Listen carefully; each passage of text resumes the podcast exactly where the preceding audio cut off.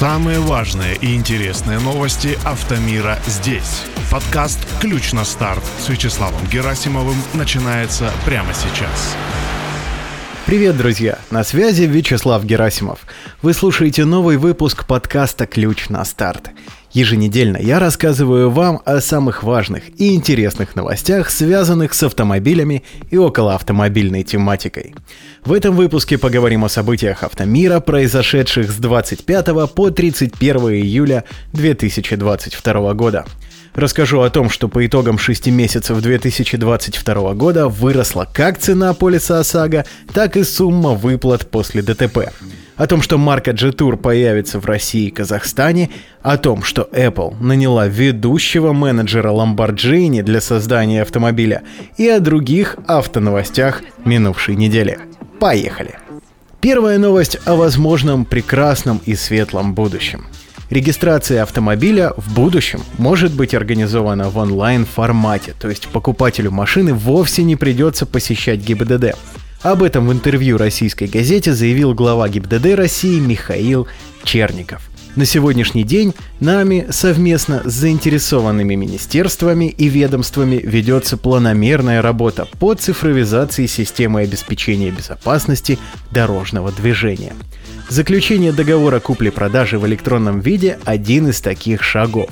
Со временем мы непременно придем к тому, что все процедуры будут проводиться в электронном виде – но это потребует и новых технологических решений. Например, проведение осмотра автомобиля при регистрации – процедура обязательная, пояснил Михаил Черников. При этом глава ГИБДД отметил, что в будущем водителям в России вообще не придется возить с собой документы и права. В настоящее время автовладельцы уже могут предъявлять свидетельство о регистрации транспортного средства в электронном виде, но пока это работает в режиме эксперимента. Если на вашем смартфоне есть приложение госуслуги авто с подгруженными документами о владении автомобилем, вы можете предъявлять не бумажный документ, а QR-код, который зашит в этом приложении. Наши автоинспекторы по всей стране имеют возможность проверять графическое отображение СТС с помощью служебных мобильных устройств путем считывания QR-кода. Вместе с тем, такая проверка имеет определенные ограничения. Например, там, где нет интернета, ее провести попросту невозможно. Впрочем, покрытие трасс доступом к сети активно развивается. И уже в этом году мы совместно с Минцифрой планируем запустить сервис, который позволит таким же образом предъявлять водительское удостоверение, пояснил Михаил Черников. Отвлечемся буквально на несколько секунд на личную историю, друзья. Как-то раз буквально за день до начала карантина в 2020 году, если не ошибаюсь, мне понадобилось забрать знакомого из соседнего города. Детали не важны, но факт в том, что сделать это нужно было срочно, буквально сразу же после звонка. Естественно, я бросил все дела и в попыхах отправился на выручку. Права и СТС, само собой, остались дома на столике. Естественно, меня остановили сотрудники ГИБДД. Естественно, процедура была не из приятных, благо, что все в итоге закончилось хорошо. Поэтому инициатива о предъявлении электронных документов важна и нужна. Надеюсь, все получится реализовать в оговоренные сроки. Ну а мы пока едем дальше. Средняя выплата по полисам ОСАГО по итогам 6 месяцев 2022 года составила 71 561 рубль, сообщили в Российском союзе автостраховщиков РСА порталу Autonews. Это на 3010 рублей больше, чем за тот же период прошлого года. Также в РСА назвали среднюю стоимость полиса ОСАГО. По итогам первого полугодия 2022 года она составила 6182 рубля, на 630 рублей больше, чем год назад. Всего страховые компании продали 19,45 миллиона договоров ОСАГО, годом ранее 18,92 миллиона. Рост составил 3%.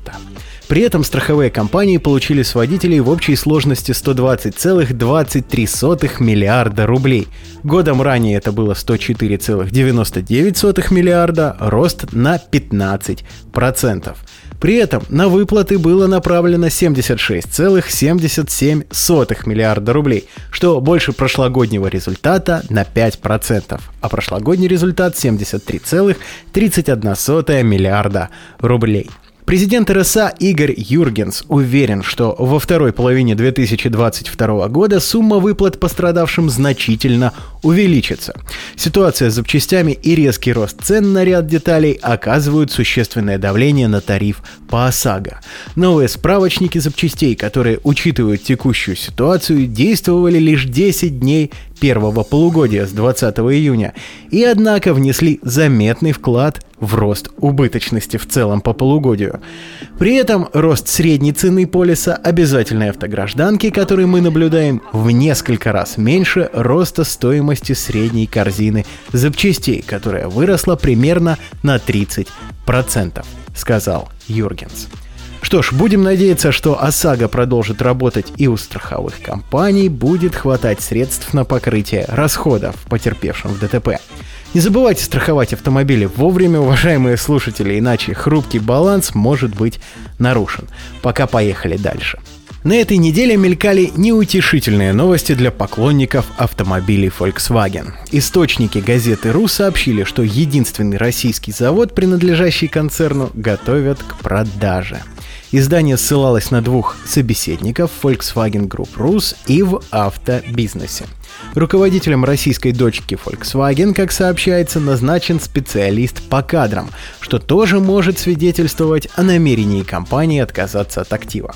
В июле Volkswagen покинул производственную площадку в Нижнем Новгороде, где проводилась сборка автомобилей Volkswagen Taos, а также Skoda Octavia, Kodiaq и Karoq. Тогда в компании подтвердили закрытие собственного офиса. Но пока можно выдохнуть, никаких решений о возобновлении производства или продаже расположенного в Калуге завода Volkswagen не принималось, заявили News.ru в пресс-службе компании. Так Volkswagen прокомментировали сообщение газеты РУ о том, что предприятие посещали две делегации потенциальных покупателей из Казахстана и Австрии, а также представители Минпромторга РФ. Сотрудники Volkswagen Group Rus находятся в простое. Мы постоянно следим за текущими событиями и рассматриваем различные будущие сценарии. Однако никаких решений пока не принято, сообщили в пресс-службе. Что ж, как и в любых важных вещах, не все так однозначно, друзья. Посмотрим, чем дело в итоге закончится в будущем, а пока едем дальше. Суббренд Cherry под названием Jetour рассказал о своей стратегии развития под названием Travel Plus. В ближайшее время марка будет развивать свою модельную линейку по схеме 4 плюс 3 плюс N. В ней хватит места для кроссоверов, мини-венов, внедорожников и гибридных автомобилей. Такая стратегия позволит марке Jetour выйти на зарубежные рынки, и в том числе в России и Казахстане, выяснил портал «Китайские автомобили». Житур один из новых суббрендов Cherry, который в январе этого года отметил четырехлетие. Когда марка только заявилась на рынок Китая, ее позиционировали как бренд автомобилей для путешествий. Об этом же говорит зашифрованное в названии слово «тур» с английского, вы не поверите, друзья, «тур» или «путешествие». При этом значительной разницы между машинами Jetour и Cherry нет, они делят общие агрегаты и во многом соперничают друг с другом. По результатам первого полугодия 2022 года Jetour реализовал 61 047 автомобилей. Для сравнения, на машинах бренда Cherry за аналогичный период остановился 341 041 покупатель. Однако теперь же Тур решил развивать модельную линейку, делая ее уникальной. Немного о стратегии развития Житур под названием Travel Plus. В развитие и продвижение своей модельной линейки бренд инвестировал 30 миллиардов юаней. Это где-то 262 миллиарда рублей. Часть этих денег будет направлена на реализацию экспортных амбиций Жетур. Данный бренд уже представлен во множестве стран Южной Америки и Африки. А вот в 2023 году марка планирует выйти на рынки 60 стран и добиться значений экспорта в 200 тысяч автомобилей. Среди будущих рынков же тур фигурируют Япония, Бразилия, Мексика, Россия и Казахстан. О каких именно машинах идет речь, пока неизвестно. Однако радует уже сам факт того, что Житур указал Россию в ходе презентации. Ведь, к примеру, тот же суббренд GWM, который танк, который тоже планирует выйти на наш рынок, старательно избегал упоминаний РФ во время анонсирования своих зарубежных амбиций. Посмотрим, друзья, что там будет дальше. И едем, конечно, тоже дальше. Компания Apple наняла на работу Луиджи Тераборелли, который ранее, более 20 лет, был одним из главных топ-менеджеров компании Lamborghini и работал над созданием таких автомобилей, как Urus, Huracan, Aventador и многих других. По сообщению Automotive News Europe, пишет Autonews, это свидетельствует о том, что Apple активно работает над разработкой своей собственной машины. Именно Луиджи Тираборелли должен помочь IT-гиганту в создании и настройке шасси, рулевого управления, тормозов и прочих составляющих автомобиля.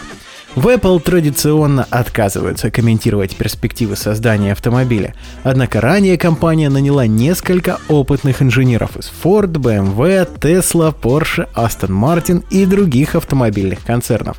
Правда, информации о специалистов из АвтоВАЗа я не нашел.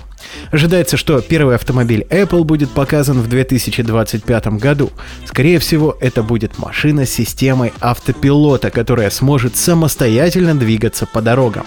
Поклонники бренда, времени на накопление нужной суммы осталось совсем немного. Если раньше ходили шутки о продаже органов или об оказании всяческих там услуг ради последнего айфона, то что понадобится сделать или продать за автоновинку от Apple, просто не представляю. Если собираетесь поделиться вашими вариантами в комментариях к выпуску, то будьте, пожалуйста, благоразумны. Нас читают и слушают совсем еще юные автолюбители. Мы пока плавно приблизились к финальной новости выпуска. Она, что называется, на сладкое. Я уже кратко писал об этом в телеграм-канале и ВК-сообществе подкаста. На Автору на минувшей неделе мелькало объявление о продаже одного из прототипов Йо мобиля.